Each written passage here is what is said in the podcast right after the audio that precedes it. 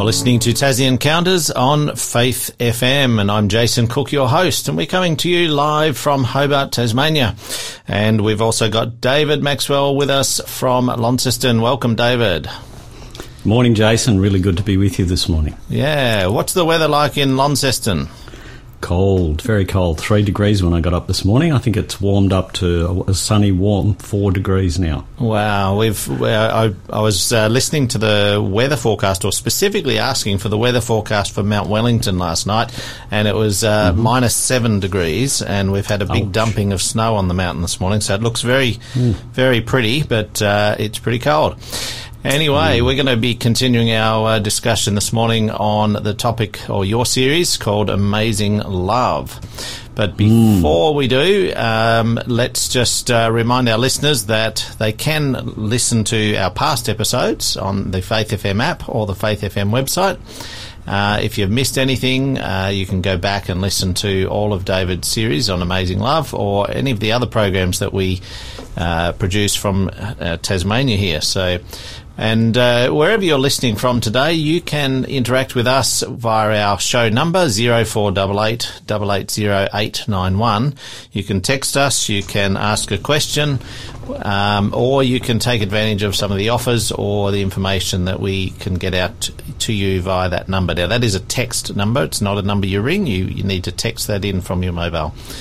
Um, David, just before we also get onto your program, do you want to just talk about the Live the Live More project uh, that's going in Launceston uh, starting very soon? Yes, absolutely. It starts on Monday night. Don't miss out. It's a really, really, really good program, a 10 week program, one night a week, just for one hour of that night. And it's designed to boost your health and happiness. When f- we finish the program today, you'll see how that fits really well with our program today. Awesome. Okay, well, I'm actually looking forward to joining one of the Live More projects down in uh, Rosny here as well. So uh, I'll be able to give you more feedback on that as we go. Um, David, I think you've got a little story to start us off with this morning. Yes, thanks, Jason. You remember last week I talked about flying for free, how I don't have a pilot's license, but I had a chance to fly uh, a PC9 turboprop trainer um, when I was in the Air Force. It was just it was just fabulous. When I got out of the Air Force, I had an opportunity to work for uh, Oakey Aviation. Oh, sorry, um, Army Aviation out at Oakey in Queensland. Some of you will be aware of that place. And I got to fly a Iroquois helicopter, um, something that even people with pilot's license very rarely have done. There maybe a few. But it's the helicopter that you would have seen in the Vietnam movies, the single engined, uh, single prop uh, helicopter. And I used to maintain these, so I'd work on them and do a lot of maintenance uh, while they still had them in the army. So I got to know the pilots uh, over a period of time, and when you go for a flight, or when they go for a flight in the Iroquois, the centre of balance is such they need to have a certain weight in the front seat. So if they don't have two people. They just have the test pilot. They've got to strap a, a weight, about a 60 kilo weight, in that front like seat. Like a, a, big bag of sand or something. like a big bag of sand, yeah. So I was always happy to be the sandbag right. when they when they wanted someone to go up, because I trusted my own maintenance and the maintenance of the guys I worked with. So uh, I would go up and after they'd done all the test flights uh, and all the checks, there was one check that uh, took quite a bit of time to do, and it was the low fuel level warning. So it, it, it would uh, a light would illuminate on the dash when the amount of fuel left in the tank would get down to about 20 minutes worth of fuel. So it wasn't dangerous, but you had to wait until you'd used up that much fuel. So one day we'd uh, finished all of our tests, and we still had about probably another 20, 30 minutes worth of fuel before we got to that point. So we'd uh, got through the tests rather quickly. And the pilot uh, said to me, "Would you like to have a flight? You've flown before, haven't you?" And I've I've learned that when someone asks you that, you always say, "Oh yes, of course," even though you might not have done very much. And I've done a little bit, but uh, being a maintenance fitter, you know how things work. You just you know you don't have the hands-on experience that a that a trained pilot would have. So what I what I did was uh, he handed over. I I took over and I got a chance to fly, and I thought that was just fabulous. I did some uh, touch and go landings. Uh, I did some hover landings. I did a lot of things that I found um, n- not so much challenging, but really rewarding. And he even had a point where he uh, brought, got me to bring it down into a hover and then land it, and then he gave me some instruction on it. Mm. And it was something I found really fulfilling. You know, we'll talk a little bit about full, fulfillment and restoration today, but uh, it, it's it was just a fabulous experience, and and I feel a bit grounded since then. I'll maybe next week I'll share another experience, but. I felt grounded that I haven't been able to have that same job satisfaction in that sense, you know, in that part of me. But uh, yeah, it was a great experience. Well, so you said that it wasn't too challenging. I'm, I'm surprised about that. I've always uh, imagined that uh, flying a helicopter would be pretty hard. Yeah, look, you've got you've got to keep your wits about you, as as we've said when I was younger. Um, my mum used to say that, but you've got you using both your hands, you're using both your feet, and you, you're using a lot of your senses. But for me, flying a fixed wing, uh, you only get one chance at the landing, you know, yes, and everything true. is going very quickly, and you only stay in the air if you have the right speed, and you've got to decrease your speed at the right time to have a nice soft landing. Hmm. You either overshoot if it's too fast, or or you hit the ground quite hard.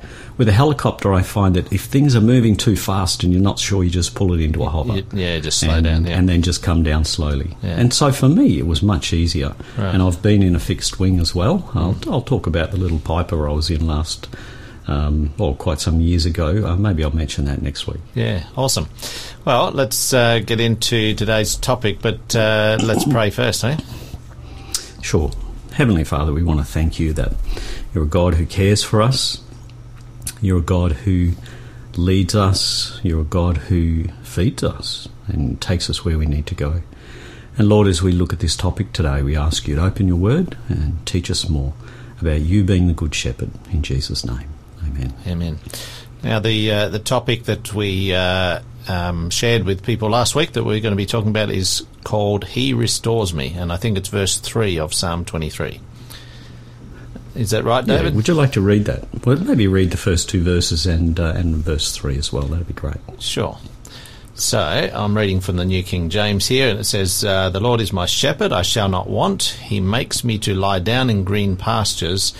And last week we studied, "He leads me beside the still waters," and today He restores my soul.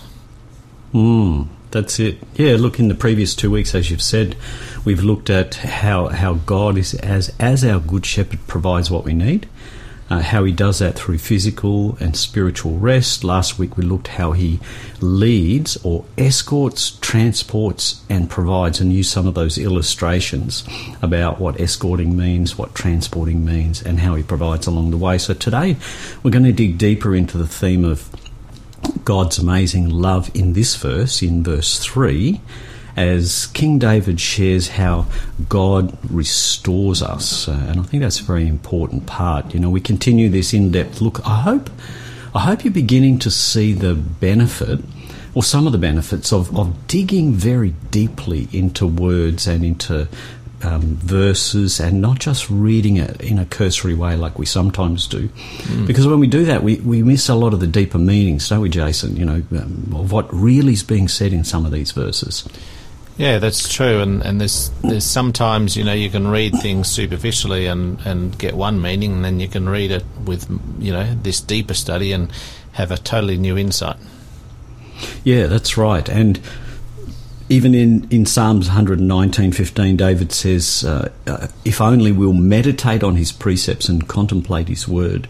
And that's what we want to do today. But as we start, uh, I think we've got time just for a quick illustration uh, to, to help maybe just kick this off. When I was in the Air Force many, many years ago, oh, it feels like another life away, I, I got into a fight one evening, one night uh, in Ipswich. Doesn't sound like you, Brisbane. David.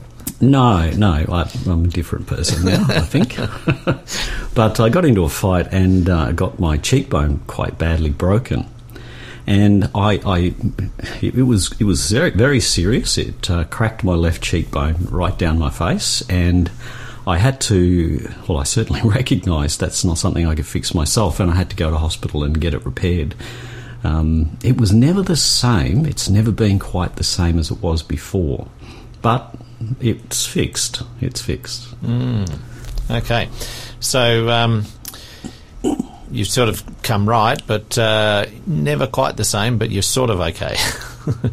yeah, so, that's right. You know, God is in the process of restoring my body, but there's more of me yeah. that God has restored along the way. I, I'm I'm not glad it happened, but I'm glad that God used that experience to change some things in my life. Yeah. So. Um, we need to go to a break, but uh, maybe after mm. the break we can delve into that a little bit more as to how you've changed and uh, and what this, um, I guess, this restoring or this um, yeah, not just the physical healing. Uh, yeah, that's it. Yeah. Thanks. Well, let's uh, listen to this song. It's called I'm in Good Hands by Mark Bishop.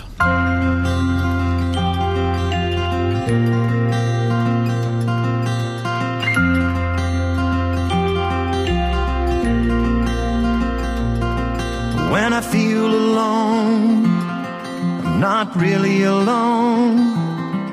When I feel dismayed, he says, Don't be afraid. When the world around me changes like the shifting sands, his word still stands. I'm in good hands. When the nights are long, he sees me through. When it hurts, he says, I've been there too. I like to think that I don't worry, but I sometimes do. Though he never fails to see me through. I know I'm in good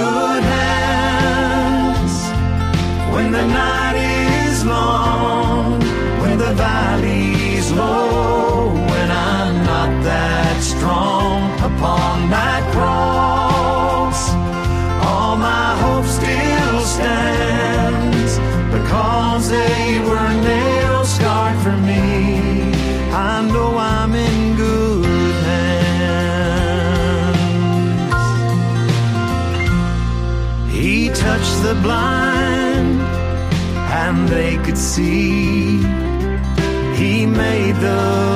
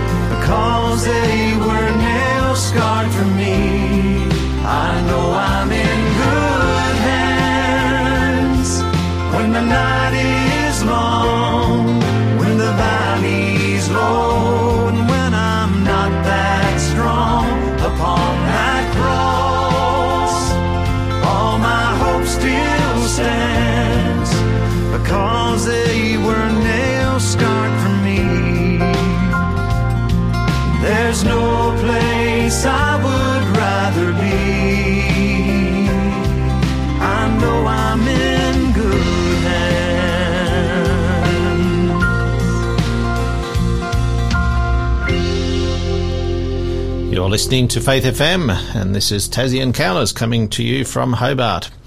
So we've been speaking with David Maxwell from Launceston on the topic of God's amazing love, and for a number of weeks we've been studying Psalm 23. Now, before the break, uh, David shared a story about how he had an injury and it was repaired, but not fully quite the same as it was before, and uh, but he said that uh, there was some more to that uh, in the in the process of physical healing. There was some other things that uh, he wanted to share as well. So let's keep going with that discussion, David. Yeah, thanks, Jason. Yeah, look, we're looking at this Psalms 23 in this first part of verse 3. He restores my soul. The He, of course, is, is God, our good shepherd. And from the Hebrew, when you look at Psalms 23, it literally reads, My being, life, person, desire, appetite, emotion, and passions, that's what soul means, he brings back or restores. So, so let's just take it a step at a time as we look through this verse. There's only a few words there, but they're filled with meaning. Mm. Firstly, in the English, it says, He restores my soul. So, what's this soul He restores? I've just given you a little bit of insight when I explained fully the meaning of the word. The Hebrew word for soul here is nephesh in the Hebrew, meaning um, being, life, person, desire, appetite, emotion, and passion, which we'd say is our whole person, our yeah. whole person. You know, it's not speaking about some ghostly form that floats around after death. It's the whole living, breathing essence of us that comes into existence the moment we're conceived or born, and it ceases when we die. Um, I'd like to read a couple of verses in the Bible that help explain this. This is not just my thinking. In Genesis 2 and verse 7, it says, And the Lord God formed the man of the dust of the ground and breathed into his nostrils a breath of life, and man became a living soul or a living being, depending on the version that you have. So the formula here is the dust plus the breath equals life, a, a soul, a person. Mm. You take away either of those, either you take away the dust or you take away the breath, that's the spirit or life from God, you have death. The person itself, the person ourselves, no longer exists. Um, to illustrate that really well, uh, I, I, I, think about a light bulb. Um, you know, we know that there's electricity that connects to the light bulb, and there's no light until you turn the switch on. And when you turn the switch on, you get light. And when you turn the switch off, where does the light go? You know, it doesn't go back to the electricity company, it just stops. stops. It just it goes away. And, and I see that as very much like what our life in is like, uh, like the whole person of the soul. in Ecclesiastes, Solomon, King Solomon, who was one of the wisest men who ever lived, the Bible calls him.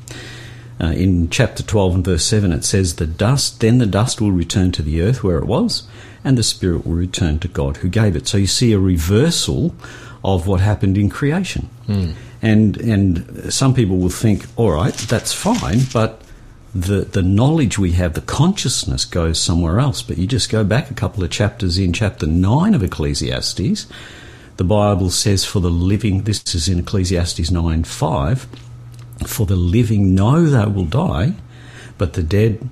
know nothing. Mm. And they have no more reward, for the memory of them is forgotten. And then further down it says, Live joyfully. Live joyfully in what you're doing. Um, whatever your hand finds to do in verse 10, do it with all your might, for there is no work or device or knowledge or wisdom in the grave where you're going. So when you're gone, there's there's no consciousness. There, there's uh, it's just the lights are out. That's it. That's it. Uh, that's a really good analogy. Mm. The lights out. We say lights out when someone you know gets knocked out in a ring in, in a fight, uh, like I, I almost had. And that's the end of it. That everything yeah. is silent. And there's this supposed ghostly conscious part of us that some people speak about isn't mentioned in the Bible. Mm. Instead, that's actually an invention of Platonic thought from around about 430 BC, and and this was developed actually from way way before that, uh, way back in the Garden of Eden. Satan originally said when he told our first parents, "You will not die," and God said, "Don't eat, you'll die." Satan comes along and he says no, you can eat. You're not going to die. Don't worry about it. Mm.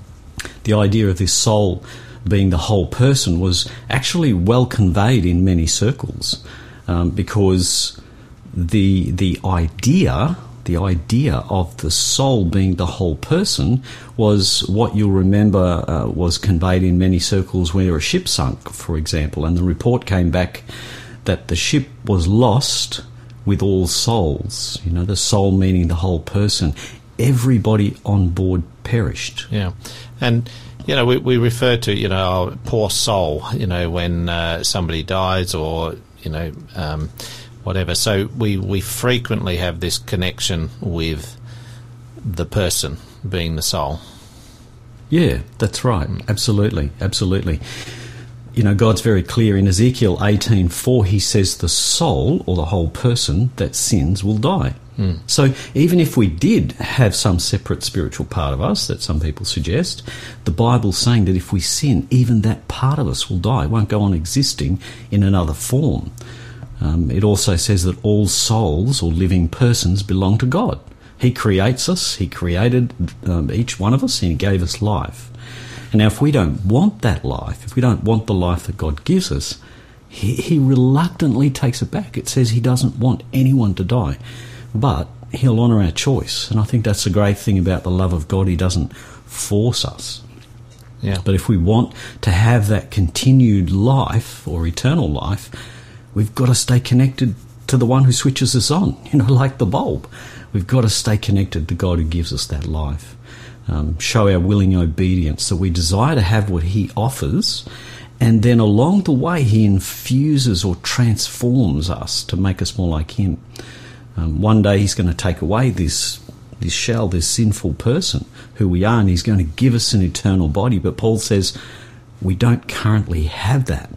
We don't have immortality. Only God has immortality. Hmm. So till then, till He comes, till He gives us that immortal body, you know, we're mortal and we die. And when we when we when we die, it's just like turning out those lights. We cease to exist for a time, yeah. for a time. So until that, God comes back and turns on the lights again, if you like. Yeah, that that would be challenging for many who have grown up, I guess, with the belief that um, the soul is immortal, that it it uh, it never dies, you know, and, and when we die, when our body dies, our soul goes to a, another place and, you know, is conscious of what have you. Um, that this is yeah. this is different to what many people have grown up with. Yeah, and it was for me as well. It was really confronting to come to a point where what I'd been taught, what I thought I knew about what happens when you die, turned out to be different from what the Bible taught. And you know, some of these these verses that I've read are just so clear. And as I read them, you know, for the living know that they will die, but the dead know nothing. They have no more reward. The memory of them is forgotten. Their love, their hatred, their envies all perished. Never more will they have a share in anything done under the sun. I even saw in that there was no coming back and haunting houses. There was no coming back and doing things with the living. Mm. And for me, it was a challenge. It was like, well, what's going on? What really happens? And this is a question so many people have asked, um, and it and it is something we need an answer to. Uh, yeah. But but it's not all there is. You know, don't go yet. There, there's so much more to share about this, and we're talking about God's amazing love, and God's amazing love wouldn't be so amazing if He just left it at this three score and ten, or for whatever time we have here. of course, because that that uh, you know would would be consistent with, I guess, uh, somebody who doesn't believe in God at all. In that, when you die, you're gone. Full stop. There's there's nothing more yeah. after that. Whereas, of course, we believe that there is something after death. It's just uh, not perhaps in the traditional way that people think in terms of the soul being instantly uh, transported to another place or what have you. Um, yeah, that's right. Yeah. Well, let's go to a break, and uh, this song is titled "Lord, I Need You." It's sort of like a modern hymn. Um, I think originally uh, written and uh, sung by Matt Maher, but this version is by Sam Cox. It's a beautiful song, Lord, I Need You. Lord, I come, I confess, bowing here, I find my rest. Without you, I fall apart. You're the one that guides my heart. Lord, I need you. Oh,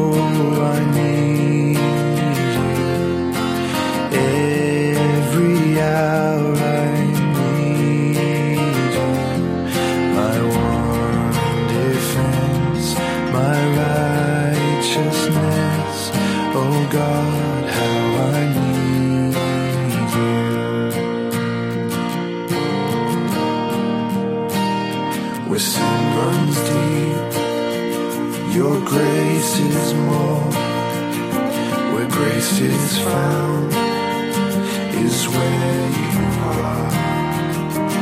Where you are, Lord, I am free. Holiness is Christ in me.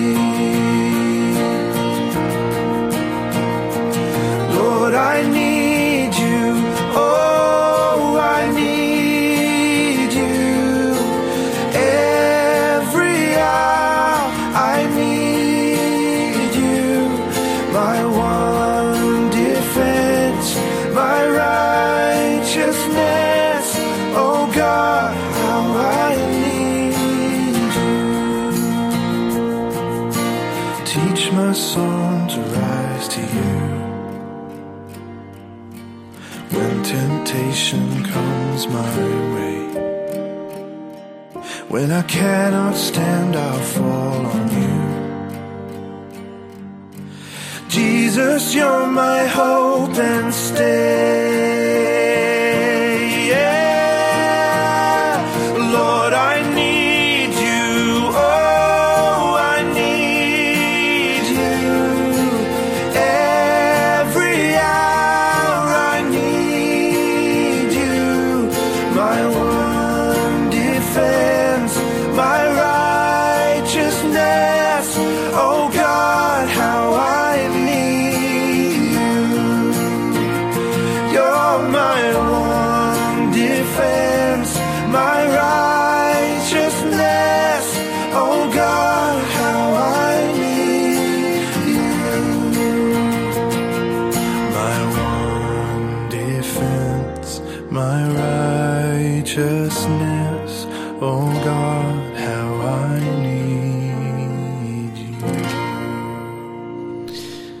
Welcome back. We've been talking with Pastor David Maxwell about God's amazing love found in Psalm 23, and in particular, um, we've been talking about how the body and soul are really one. They're not two separate things, that the soul goes on immortally, but the body and the soul are connected. Um, but before we get back into the study, uh, I want to just uh, tell you a little bit about our offer today, and we'll give you a bit more detail later. Remember, you can text us in, write this number down now. The book that we are giving away today is called Secrets Beyond the Grave, and it's very relevant to the topic that we're talking about here. You know, what basically happens when we die, and uh, this book talks about this in a lot more detail, and you can text us in on 0488 880 891. Now, David will give us a bit more information a little bit later, and we'll give you the code to text in also uh, in the next uh, section after the next break. So, uh, David, let's continue our discussion with uh, what happens when we die. Yeah, yeah. Look, I hear what you're saying, um, Jason. When when we have this single part of us, what we touched on before the the break was that this can be quite confronting, and if we don't know what happens when we die, uh, it can look pretty bleak. Uh, if we think that everything, you know, it just ends when we die. Well, you know, everything that's wrapped up in this word soul used here in Psalms or translated as soul here in Psalms are the physical, tangible, and spiritual things that we all have that make up who we are. And in the Hebrew meaning of the word, it's inferred that this is our being, our life, and our desires. Our being or self or person that makes up who we are or uh, which makes us different from others. We would call that perhaps our personality. Our life, that is what separates us from those in the grave. So we're alive, we live, we, uh, you know, move, all those things. That's our life. So our being and our life. And then there's our desires, appetites, emotions, passions, our spiritual connection with God, those things that make us human and different from the animals. This is what our soul is. It's all the things that make us human. It's, it enables us to be able to communicate with God. And unfortunately, it's also the way that we are attacked to not follow God or, or, our connection is attempted to be broken from God when Satan attacks us. Mm. You know, we, if, we, if we choose to believe that life here was simply an accident and, uh, you know, we, we, it was just perchance that we came to being, it actually denigrates who we are, denigrates our being because the Bible says God made us in His image. So if God made us in His image, you know, we, we are, uh, have an amazing design. Mm. If we just happened, then what's the purpose for us being here? Yeah. You know, evolutionary thinking attacks this source of life and it removes the need for a God who gives us life.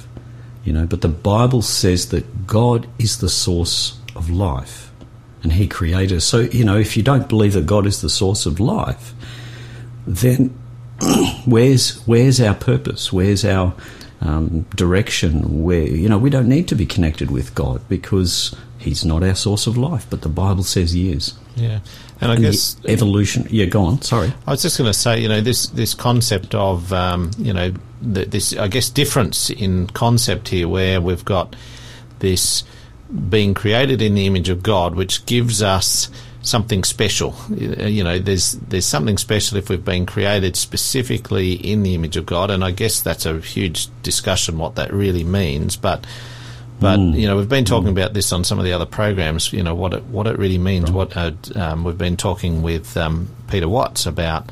You know, mm. does my life matter? And and I th- I just have this mm. concept that if we go along the evolutionary path, our life is either just here for the taking, just live it mm. up, and once it's gone, it's gone. Or what's even the point of living? Do you know what I'm saying? Like, there's there's two yeah, conclusions absolutely. that I can come to. What's even the point of living, apart from yeah. being a step in the evolutionary chain? Um, there's yeah. n- there's no point. Yeah, you're right. You're right, Jason. You know, there was a time when I really didn't have any direction in life, and I remember being outside one day and, and I looked up one evening actually, and I looked up to the to the stars, and it was a it was a cloudless night. There was no moon, but there was stars all around the sky. You know, I couldn't count how many there were, and I remember looking up and thinking, "Boy, there's got to be more than what we have right here." Mm. And you know, we know now that there are millions of galaxies similar to ours. Um, some have suggested suggested billions. Um, I don't know how you count that many, but they just say there are so many. The further they look, the more they see. And when I see that God's the one that was the source of our life and is the source of our life, I have purpose there. Mm. I have meaning. You know, when I go down the evolutionary track in my reasoning it only gives very base reasons for our desires, our appetites, our emotions and passions. I mean, where does where does our um, emotions for other people come from? If we are a uh, live for me, uh, look after myself, do the best for me, and survive as strong as I can. You know, survival of the fittest.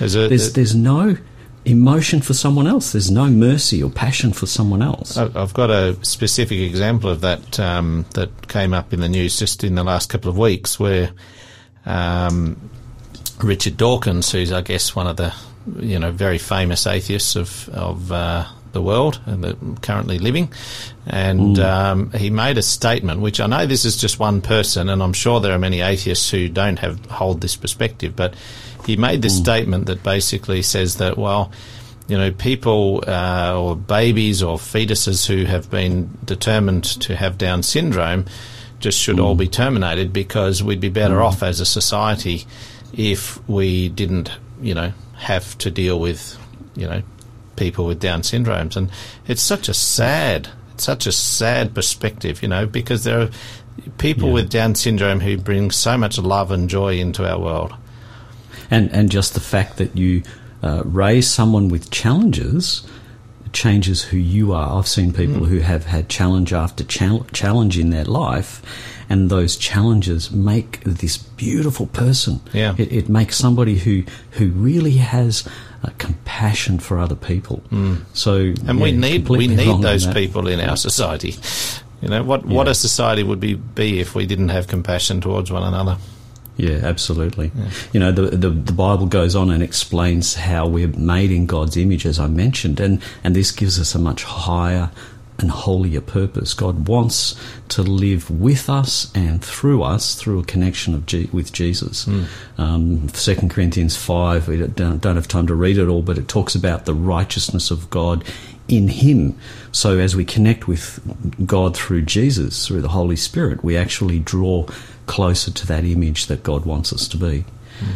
Um, when we live without that reference to God, we generally become selfish in our desires, our emotions, our passions. We, we end up with an attitude of, if you want it, take it, like you mentioned earlier. Yeah. Buy now, pay later. And we do. We pay later in many ways. Mm. you know, we, we struggle to control our appetite, we overindulge, we eat more, we dull our minds, we waste our money, and we spread our wastes. Mm-hmm.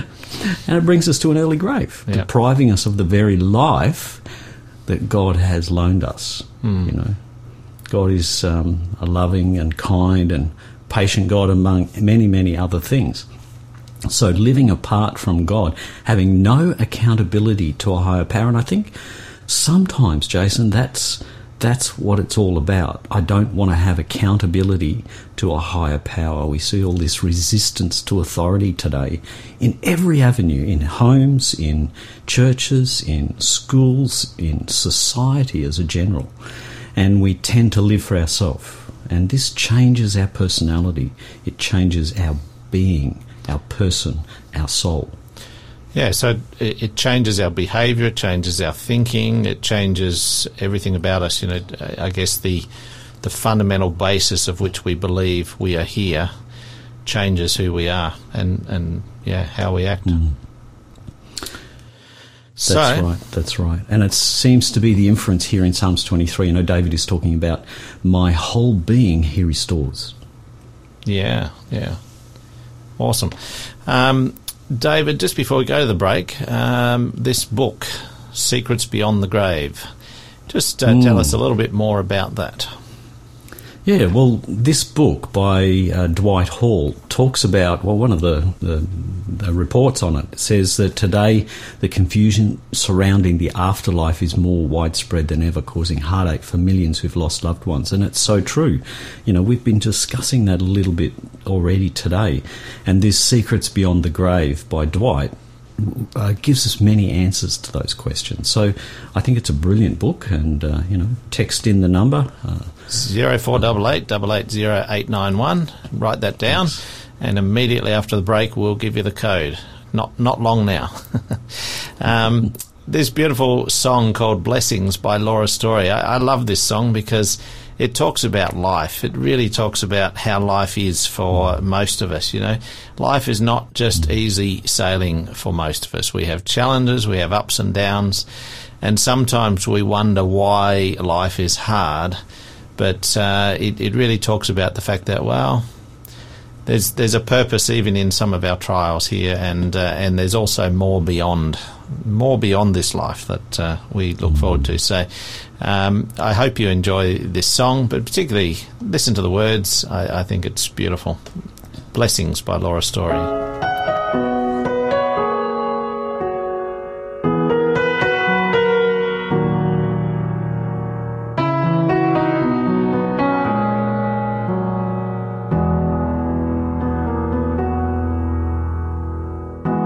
Pray for blessings. We pray for peace. Comfort for family. Protection while we sleep. We pray for healing. For prosperity. We pray for your suffering. And all the while, you hear each spoken need. Yet love is way too much to give us lesser things. Cause what if your blessings come through raindrops? What if your healing comes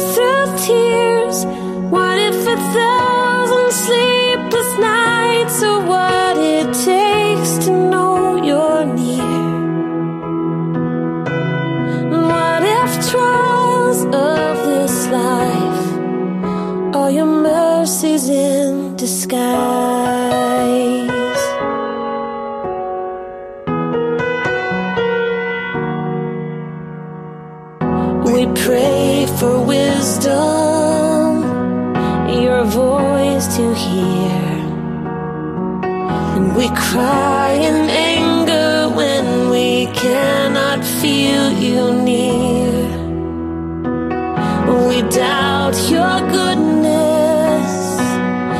We doubt your love. As if every promise from your word is not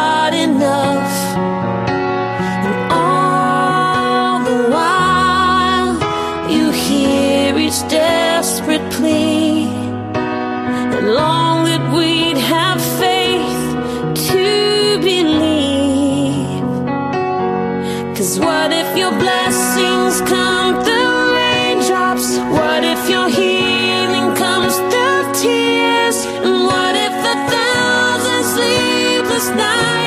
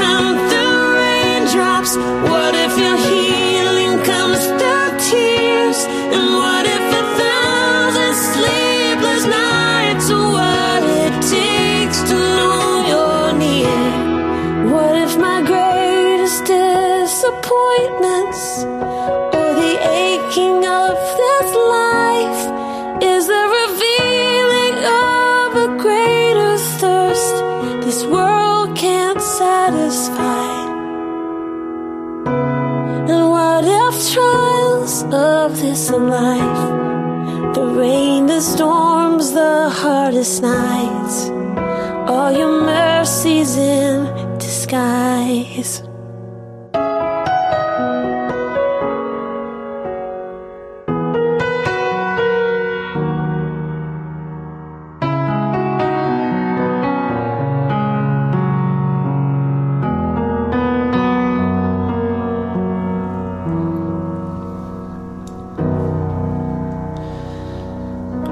What did you think of that song?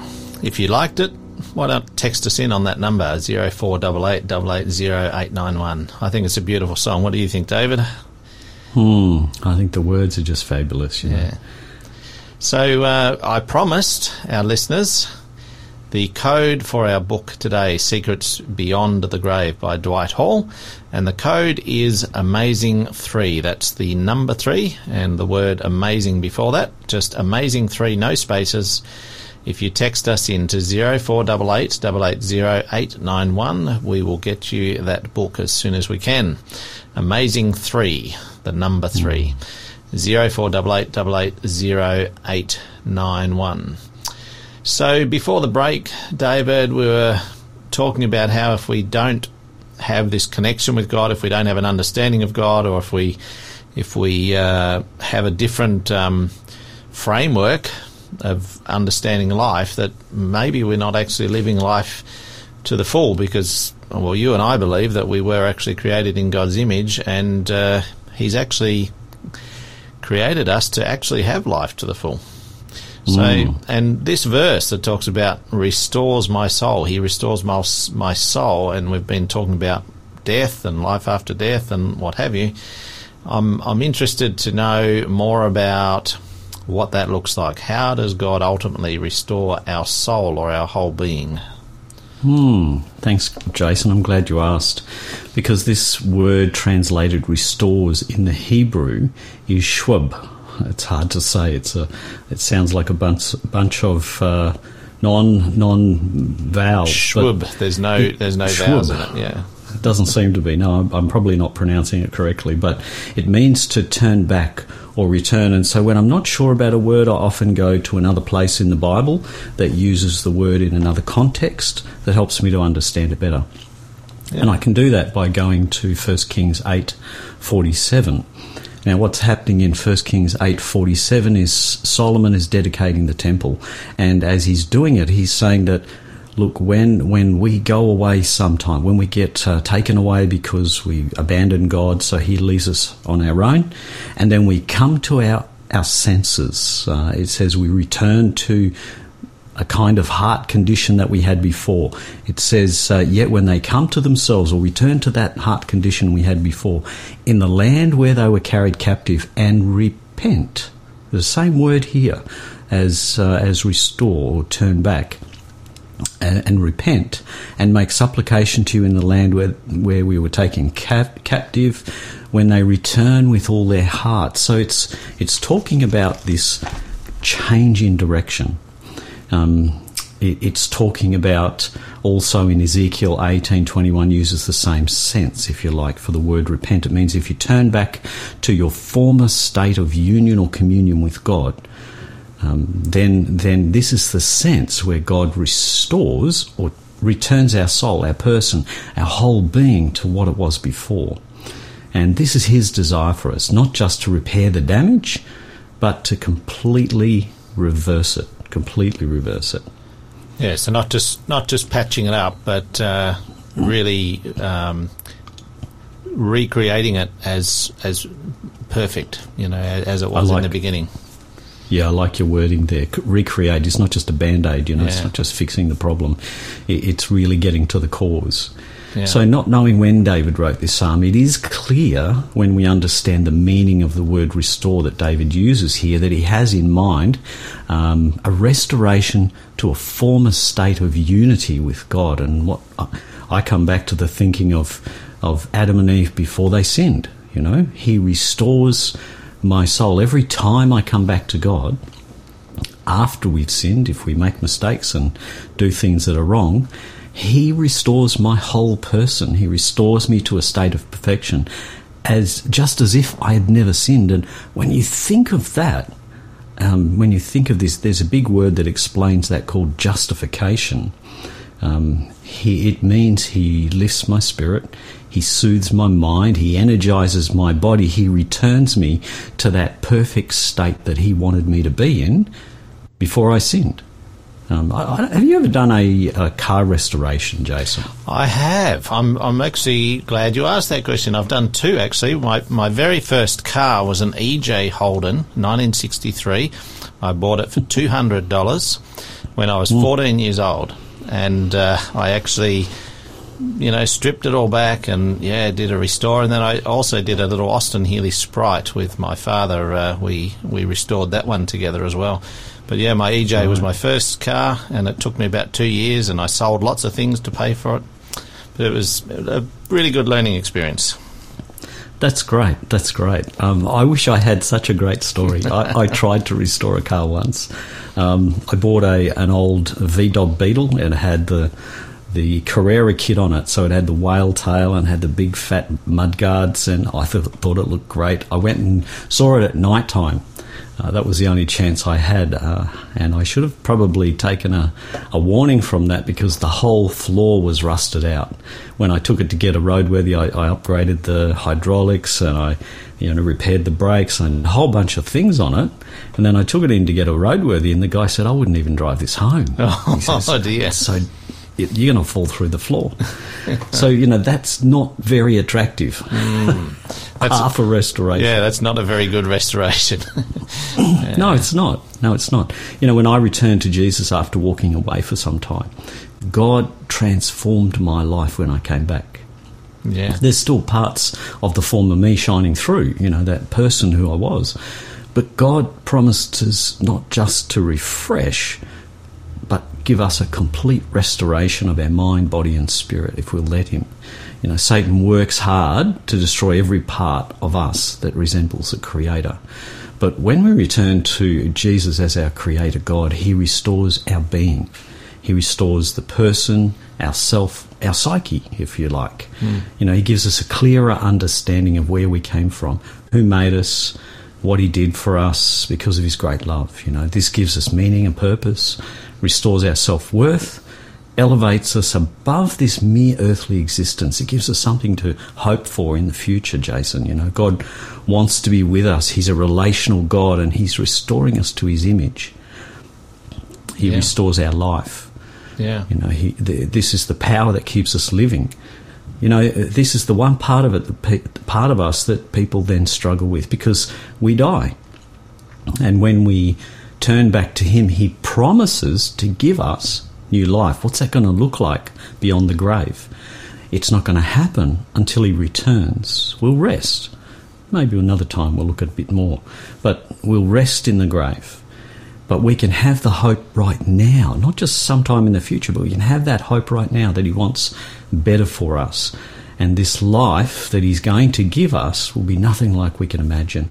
Yeah. Um, I remember a verse in the Bible that talks about we're going to have a body like His glorious body.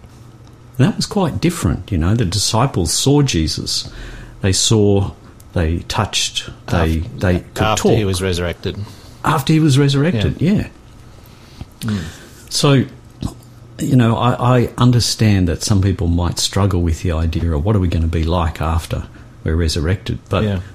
he restores everything. Yeah. And at that point, when sin is done away with and he comes and transforms us, he restores the lot. You know, he restores our desires, our appetites, emotions, passions, and even our physical being. Mm. He's going to restore it. You know, as we allow God to dwell within us through the Holy Spirit, He transforms our minds to appreciate the things of God rather than the things of the world. And, um, you know, we have an active part in this restoration because I would suggest that's why the word schwab is used repent or turn back because it's only, God can only do this within us if we come, if we return. He won't force, but He desires us to come um, of our own free will. And I think, firstly, we have to sense the need. You know, when my cheekbone was broken, I sensed the very urgent need for someone who knew what they were doing to be able to fix it because I couldn't do it myself. Absolutely. And when we sense that brokenness in sin and our distance from God, we also sense our need for someone who is able, a professional, who is able to do it, who is able to fix us up. We come back to God of our own free will. My whole person, He brings back and restores Yeah. to who He wants me to be, reflecting God's image once more. And that's how I see this verse. Because the Lord's my good shepherd, He restores me and my whole person completely back to the way He wants me to be. Well, I'm certainly looking forward to that uh, in the future. You know, we've we've all um, had our challenges in life, and uh, I've had some health challenges, and you've had some uh, challenges as well. And it'll be good uh, one day to be recreated. You know, without those, um, I guess, earthly flaws that we that we carry with us. I'd just like to say, uh, David, that we've had some uh, quite a few people um, message in to get the book. Good. Um, I'd like to thank Tina for her uh, feedback on our music. She says she's really enjoying the music choices, so, and she's feeling blessed. So we uh, really do hope that you have a blessed day, Tina, and uh, thanks for interacting with us. Uh, we appreciate it. Now, David, just as we finish off today, I'll just remind our listeners of the free offer again. If you haven't uh, got that already, it's uh, Amazing3 is the code, Amazing3. Text it in to 0488 880891 if you've got any other questions or feedback. I know this topic is uh, an interesting one, and uh, many people, um, you know, probably grown up with different perspectives on, on this. So uh, we're, we're more than happy to interact with you and answer any questions that you might have. So, uh, David, next week we're going on. What's the topic next week? Which path? Which path? We're going to dig more into the remainder of this verse, verse 3, and where it is that God wants to lead us. Awesome. I'll be uh, looking forward to that as well. And uh, this week you're up in Scottsdale, I believe. Yeah, we're going to look more at this topic we've looked at today. Uh, so if you'd like to hear a bit more, join me at Scottsdale Seventh Adventist Church, 23 Erinus Street in Scottsdale from about 10 o'clock. Yeah, great.